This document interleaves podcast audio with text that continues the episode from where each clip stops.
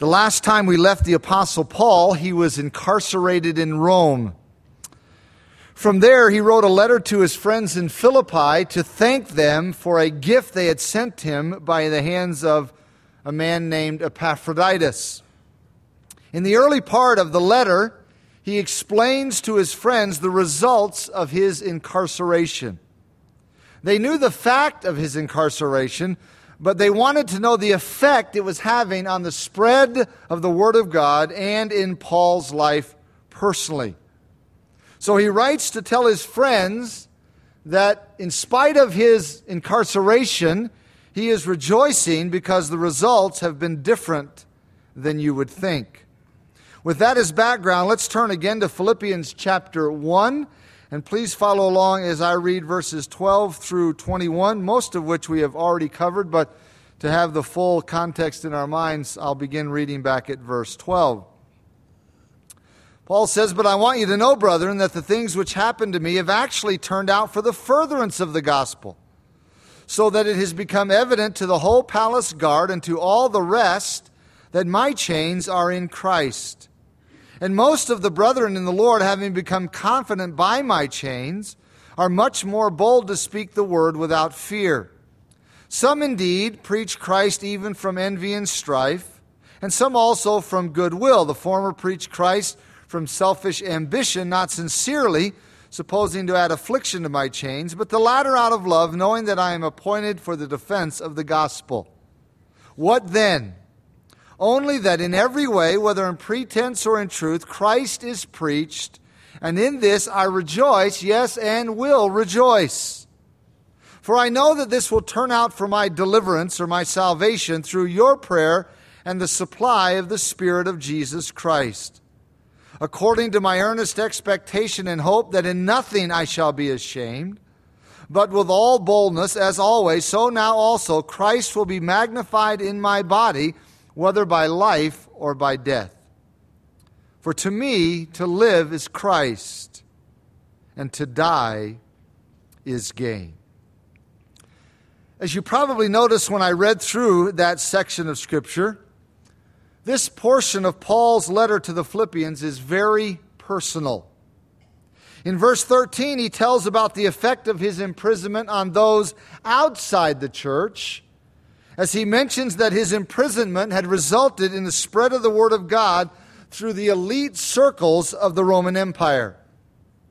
Then in verses 14 through 18, he tells about the effect of his imprisonment on those inside the church, as he mentions that timid believers had become confident to speak out for Christ as a result of what God was doing through Paul's circumstances. And even though some of those who stepped forward in Paul's absence to preach the gospel were doing so with wrong motives and attitudes, he could still rejoice because their content was accurate and Christ was being preached. Now, as we move this morning into verses 19 and following, Paul is going to tell about the effect of his imprisonment on himself. He is told about the effect of his imprisonment on those inside the church, those outside the church. Now he tells about the effect of his imprisonment on himself. How was he feeling through all of this? What was his attitude toward his situation? What was going on in his mind and in his heart? Remember, Paul had lost his freedom. He had lost his privacy. It had been that way for approximately five years at this point. He is chained to a Roman soldier around the clock. The evidence seems to point to the fact that he has already had one initial trial before the Roman officials, and the final trial or sentence was not too far away. What were Paul's thoughts about his circumstances? Try, if you can, this morning to put yourself in Paul's shoes, or maybe I should say in Paul's sandals. Have you ever been in a position where you had to wait to hear news about something very crucial in life? I'm talking about something that is life altering, life changing. You're waiting to hear news.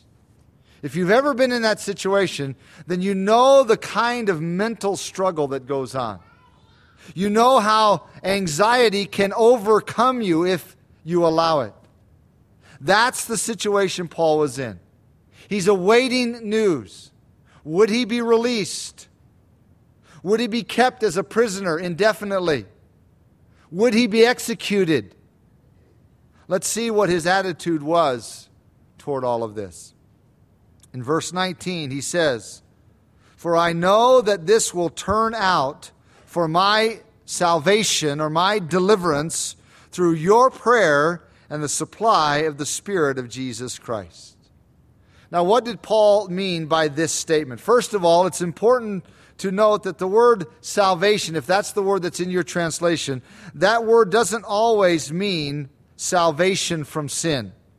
That's how we usually use the term when we use the term salvation today.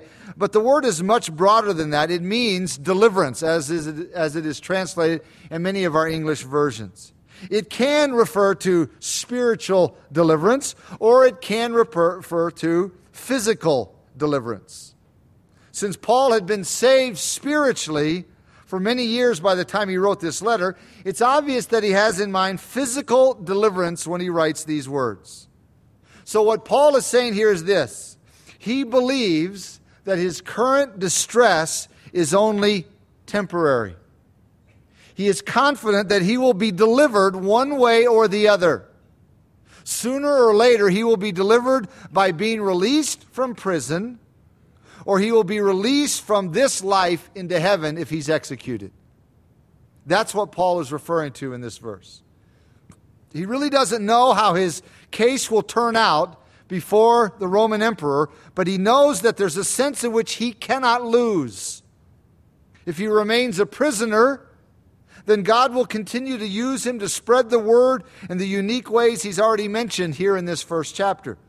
If he is released, he will spend the rest of his life preaching the gospel and building the church. If he is martyred, he will be released from his sinful body and stand face to face with his Savior. He cannot lose.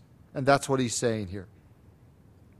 Part of verse 19 is a direct quote from Job 13 16 in the Septuagint translation of the Old Testament. That is the Greek translation of the Hebrew Old Testament. So Paul is drawing a parallel, by this quote, he's drawing a parallel between his situation and Job's situation. If you're familiar with the story from Hebrew Scripture, then you know that Job's suffering was not due to any defect in his character. The opening statements of the book of Job make that abundantly clear. God allowed Job to suffer primarily for another purpose, and that was as, uh, as a demonstration to Satan of his character and his faithfulness.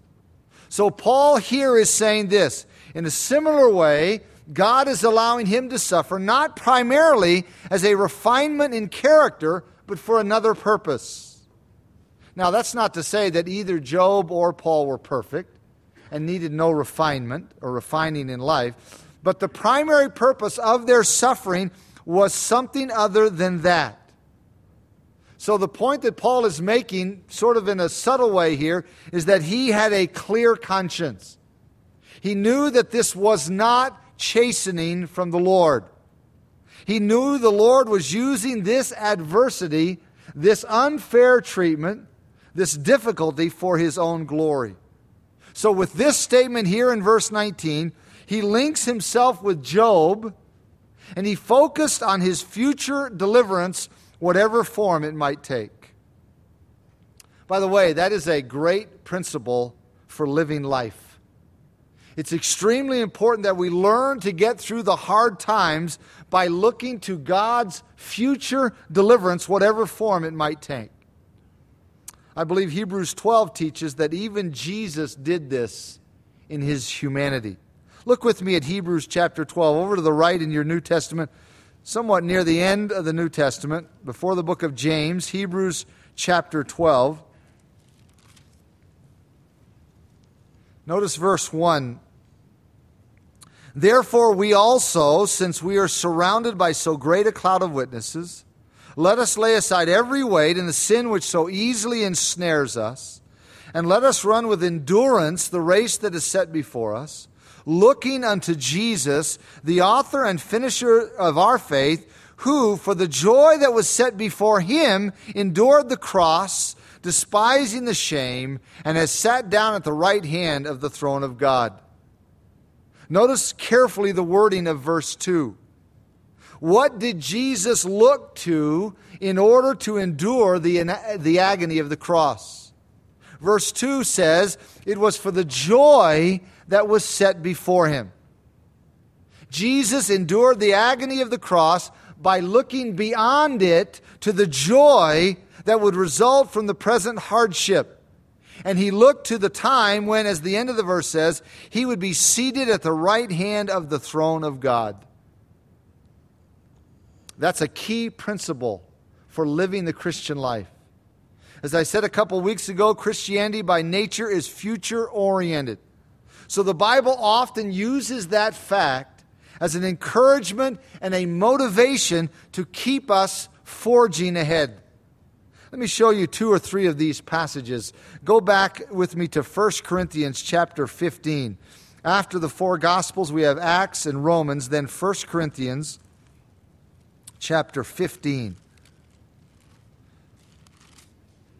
1 Corinthians 15, right at the end of this chapter, the very last verse says, therefore, and, and the therefore is in light of what Paul has taught here in chapter 15. This is the resurrection chapter. It is certain because of Christ's resurrection, we will be resurrected.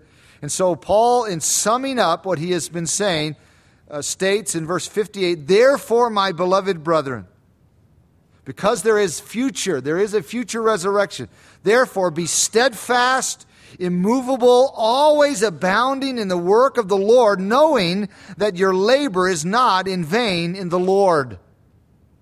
Do you believe that? Do you really believe that your labor is not in vain in the Lord? If you do, then you'll serve the Lord with your life. In fact, you'll, as this verse says, you'll abound in the work of the Lord.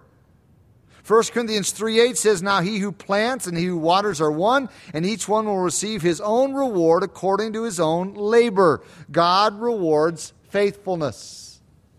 Your labor is not in vain in the Lord. Another verse along these lines, Galatians chapter 6. Turn past 2 Corinthians to Galatians chapter 6, verse 9. Galatians 6 9, and let us not grow weary while doing good. Maybe a better way to render this would say, and let us not grow weary of doing good. It's not, it's not prohibiting us getting tired. That's just understandable. We're, we're dust, we're humans. So it is saying, don't get tired of doing what is right in life. Don't get tired of doing good. Let us not grow weary of doing good, for in due season we shall reap if we do not lose heart. Do you believe that? If you do, then you'll do what verse 10 says. Verse 10 says, Therefore, in light of this truth, therefore, as we have opportunity, let us do good to all, especially to those who are of the household of faith. Another verse that tells us God rewards faithfulness. It will be worth it in the end. Keep Keep your eyes on the future and keep forging ahead. One other passage, and it's my favorite along these lines, back to the book of Hebrews, where we were just a moment ago, Hebrews chapter 6. Hebrews chapter 6, verse 10. I love the way the writer of Hebrews, in his Jewishness, gives us a, negative to express a positive. Notice Hebrews chapter 6, verse 10 actually gives a, a double negative to express a positive. For God is not unjust to forget your work and the labor of love which you have shown toward his name, in that you have ministered to the saints and do minister. The writer of Hebrews says God is not unjust He's not unrighteous. He's not unfair. Get that down in your heart, beloved. God is not unfair. He will not forget your work and the love that you have shown toward His name. He won't forget. Isaiah 49 15 says, Can a woman forget her nursing child and not have compassion on the son of her womb? We might be inclined to answer that question by saying, Oh, that, that could never happen. I mean, there's no way a mom, a nursing mom, could just forget her child. But you know as well as I do, that happens. We read the bizarre stories every now and then about that type of thing, where a, a nursing mother casts her baby into a, a garbage dumpster or something like that. Can it happen? Yes, it does happen. But Isaiah 49 15, God continues, Surely they may forget, yet I will not forget you. God doesn't forget, He rewards faithfulness. Paul knew that. So he looked to the future with confidence, knowing that eventually he would be delivered one way or the other and that God would reward him for his faithfulness. Now, back to our text there in Philippians chapter 1. So Paul is he's upbeat. He is rejoicing as he writes these words in Philippians chapter 1. He says, "I'm confident this is going to turn out for my deliverance one way or the other." He says, through your prayer and the supply of the Spirit of Jesus Christ. How do those two work together? Only God knows. God works all things according to the counsel of his will, Ephesians 1:11 says, and yet James 5:16 the effective fervent prayer of a righteous man avails much. You tell me how to fit those together. It's impossible for our finite minds. Paul knew that God had a plan and God would accomplish that plan through the work of the Holy Spirit, but at the same time, he knew that God works through prayer. So Paul valued the prayers of God's people on his behalf. I can surely identify with Paul on that note. I can't think of many things I appreciate more than when God's people say they are praying for me. And thankfully, People tell me that on a regular basis. That means so much to me as it did to Paul. But Paul not only mentioned prayer here in this verse, he also mentioned the supply of the Spirit of Jesus Christ. Paul knew that God would accomplish his work in Paul's life through the strengthener, the Holy Spirit. So he says basically here in verse 19, since I can't lose, since I, there's a sense in which I can't lose, I just want to be faithful so I won't be ashamed in the end. He says in verse 20, he says, according to my earnest expectation and hope, that in nothing I shall be ashamed, but with all boldness, as always, so now also Christ will be magnified in my body, whether by life or by death. The phrase earnest expectation here in verse 20 is a fascinating word in the Greek language. It's actually just one word, one word with a fairly lengthy meaning. It, literally means to look intently into the distance with outstretched head. You have probably at one time or another been walking, hiking, and you've come across an animal of some kind, a deer or some other animal, and you see the alertness of the animal and it stretches its head and it's looking intently to determine are you dangerous? What are you? What's going on here? That's the picture of this word. It pictures the idea of fixing your eyes intently on something with single mindedness. That's what Paul says he was doing in his situation. His one goal his one goal was for Christ to be magnified in his body, that is, in his situation. Everything else was secondary to him. Paul's one aim was for Christ to be magnified. He didn't want to bring reproach to the name of Christ while incarcerated, or during his trial, or in his life and ministry, or in his death if he was going to be executed. He wanted to be faithful so that whatever happened, he wouldn't be ashamed. That's an intriguing concept in the Bible. Inherent within this thought is the concept of divine enablement so as to not be disappointed. For example, in Isaiah 49 23, God says, For they shall not be ashamed who wait for me. Romans 9:33 refers to the Lord Jesus and says, "Whoever believes on him will not be put to shame." Paul knew that the spirit of Jesus Christ, the divine strengthener, would enable him to be faithful to the end so that he wouldn't have to be ashamed. Did you know that some Christians will be ashamed when they stand before Christ? It's sad to have to state that, but that is the clear implication of Scripture. 1 John 2 28 says, And now, little children, abide in him, that is, stay close to him, so that when he appears, we may have confidence and not be ashamed before him at his coming. The clear implication of that statement is that believers who are not abiding in Christ when he appears, who have wandered from him, who have who have drifted, who have backslidden, will be ashamed. Paul didn't want to be in that category. He wanted Christ to be magnified in his body, whether by life or by death. Whether he continued to live as a prisoner, whether he was released in life, or whether they killed, whether they killed him. The word magnified here in verse 20 is a form of the Greek word megaluno, I mention that because the word mega is a fairly popular word today, and it's easy for us to identify with the word Paul chooses here to convey his thoughts. Megaluno, the word means to make large, to make big. Warren Wiersbe writes this Does Christ need to be magnified?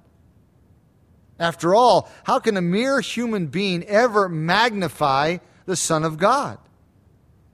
Well, the stars are much bigger than the telescope, and yet the telescope magnifies them and brings them closer.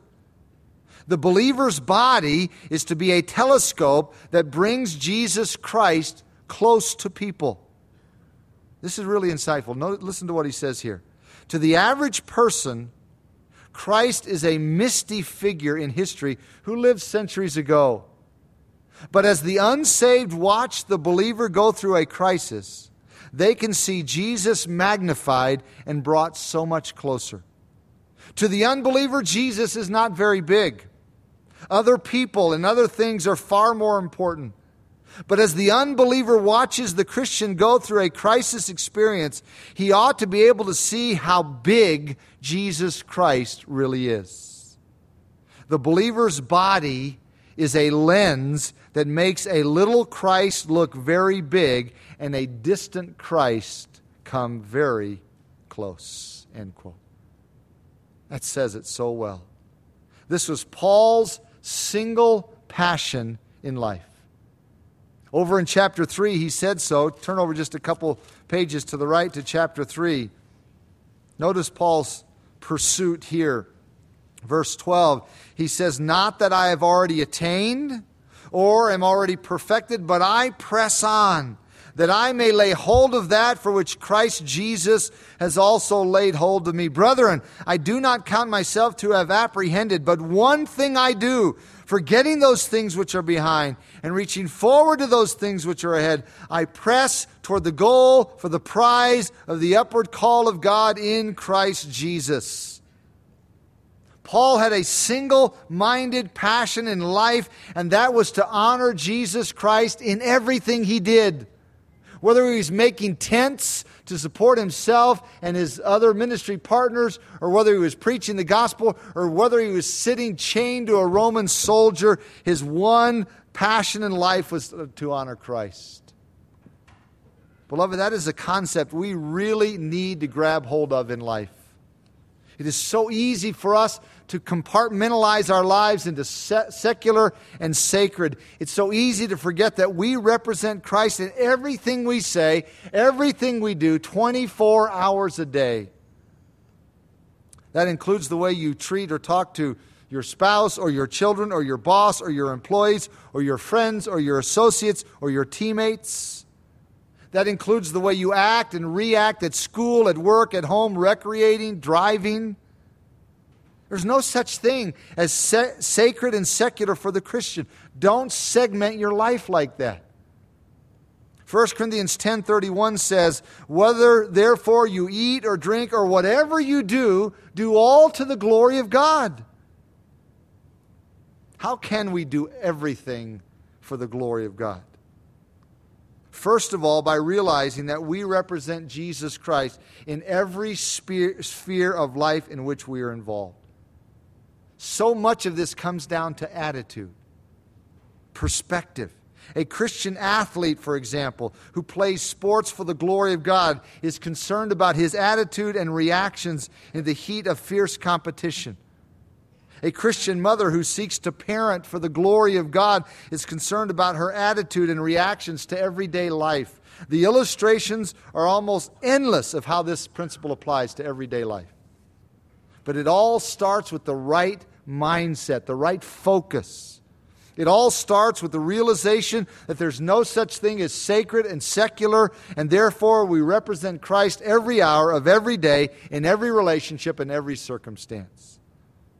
Look at the very next letter, Colossians chapter 3.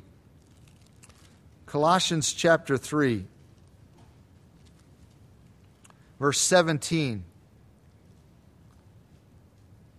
It says, and whatever you do, don't miss that. Whatever you do in word or deed, that is, every facet of life, every aspect of life, whatever you do, do all in the name of the Lord Jesus, giving thanks to God the Father through Him. That means you do everything with the realization you're representing Him, and people are watching you.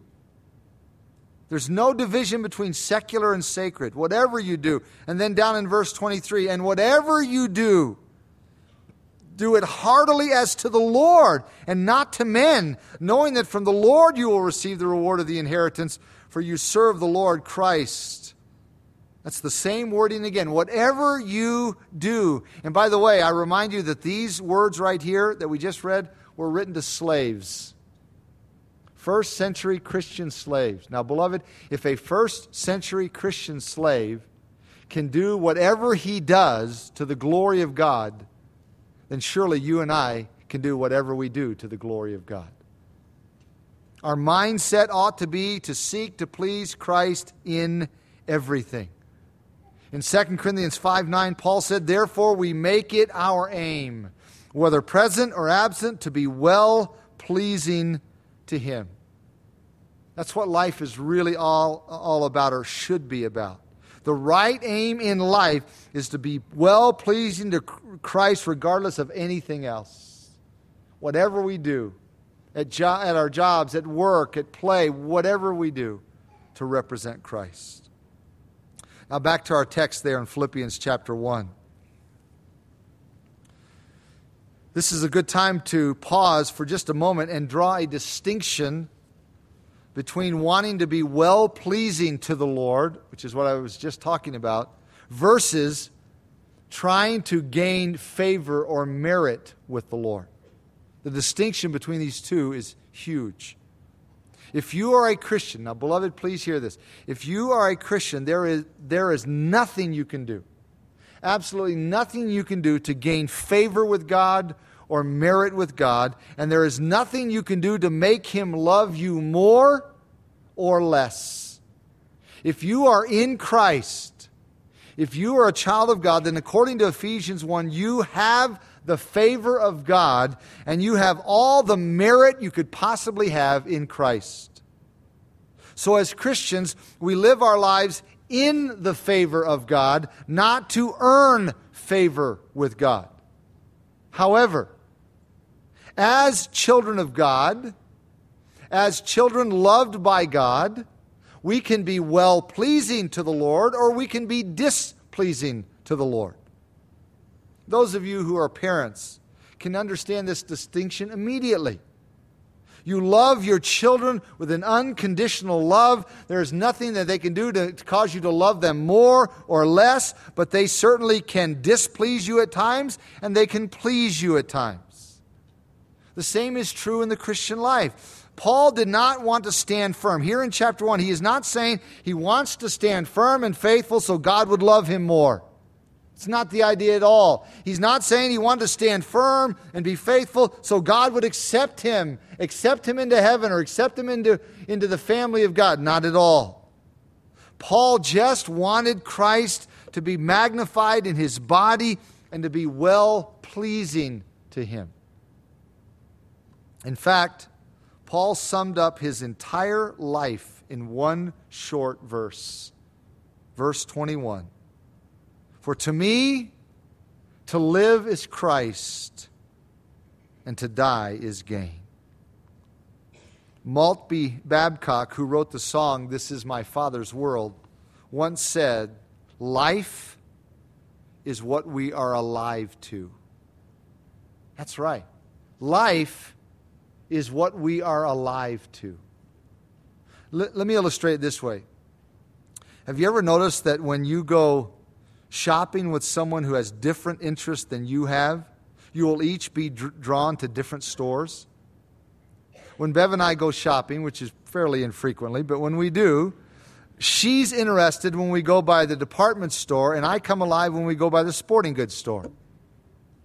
The thing that excites us or turns us on is the thing we are alive to or the thing we are interested in.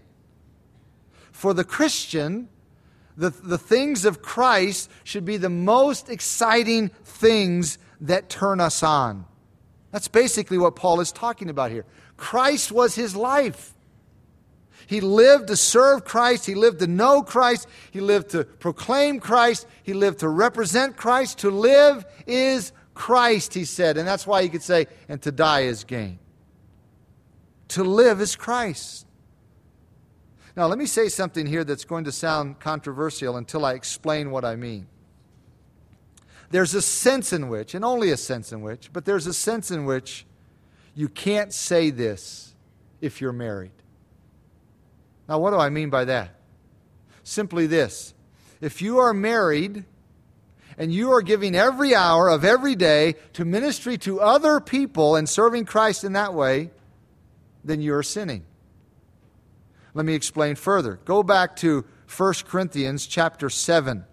We were in 1 Corinthians 15 a little while ago. 1 Corinthians chapter 7.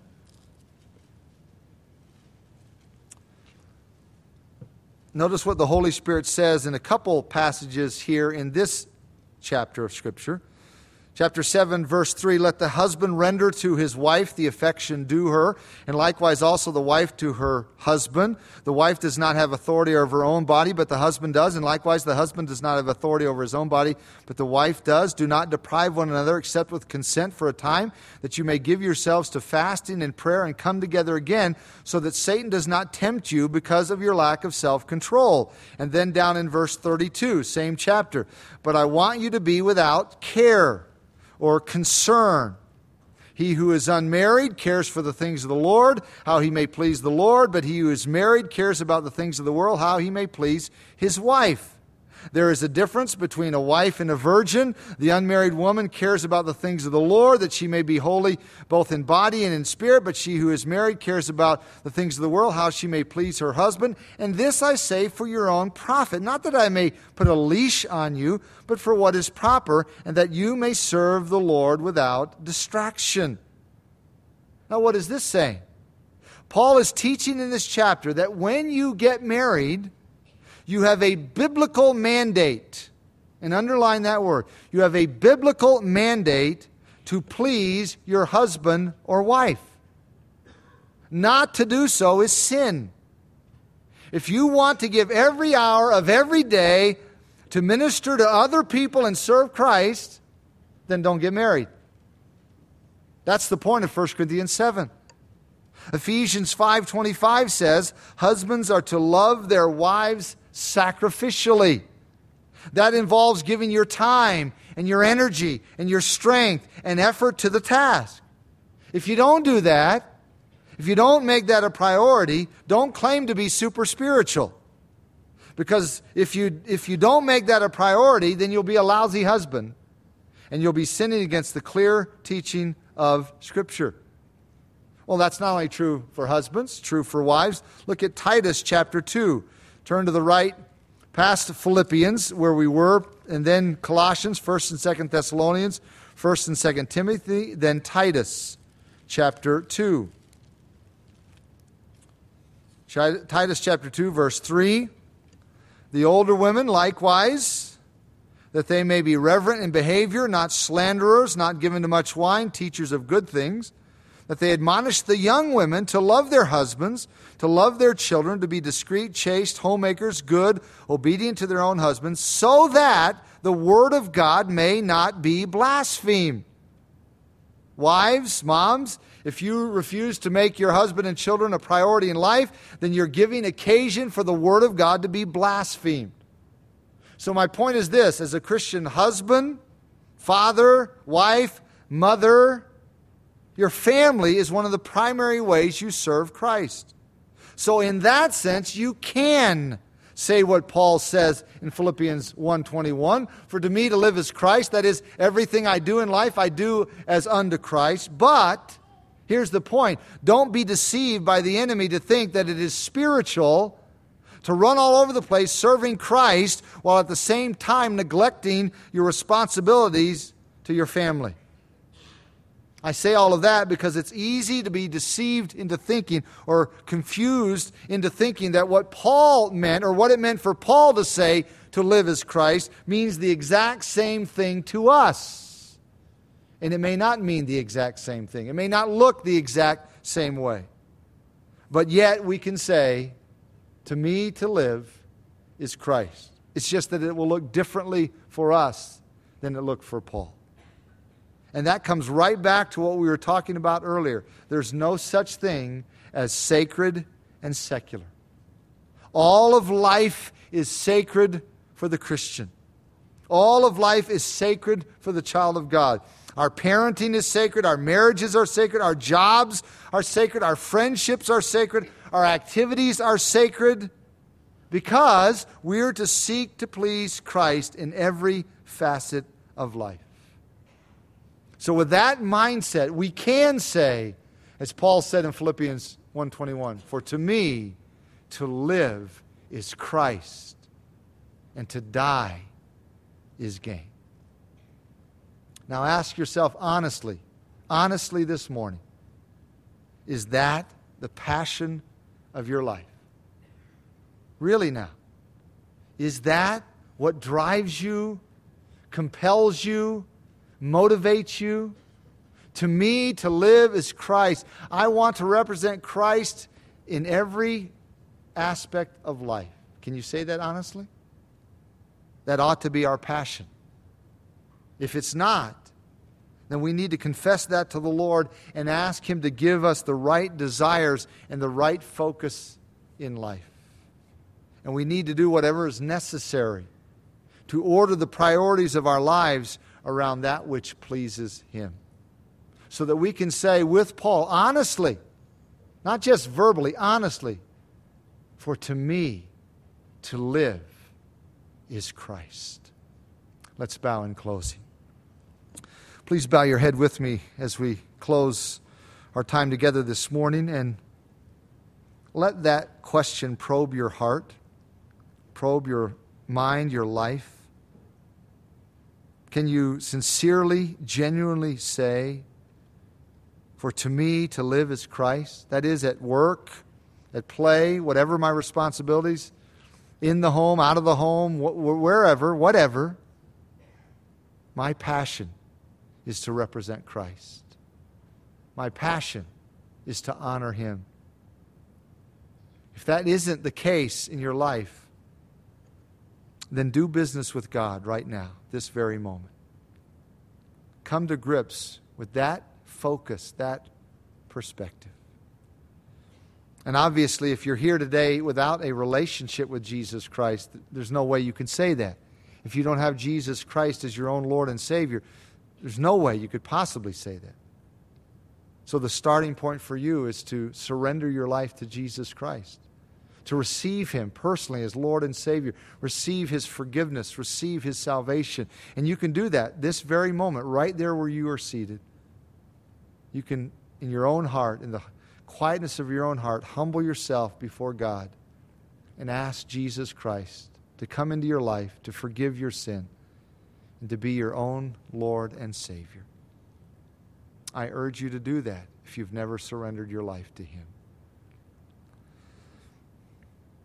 Father, the words of the Apostle Paul are a challenge to our hearts. We, we acknowledge that. It's, if we would be honest, it's not easy for us to say, To me, to live is Christ. That is my focus, that's my pursuit, that's my singular aim in life. And yet it ought to be. It ought to be for us. Whatever you've called us to do, whatever responsibilities in life, whatever obligations, whatever you have placed on our plate, we can. Even as a Christian slave in the first century could, we can represent Jesus Christ when we recognize that there's no such thing as secular for us. All of life is sacred. Remind us of that. Remind us of that regularly, daily, so that we do what we do wholeheartedly, as unto you and not as unto people, representing Jesus Christ in everything. And we pray these things together in his wonderful and matchless name. Amen.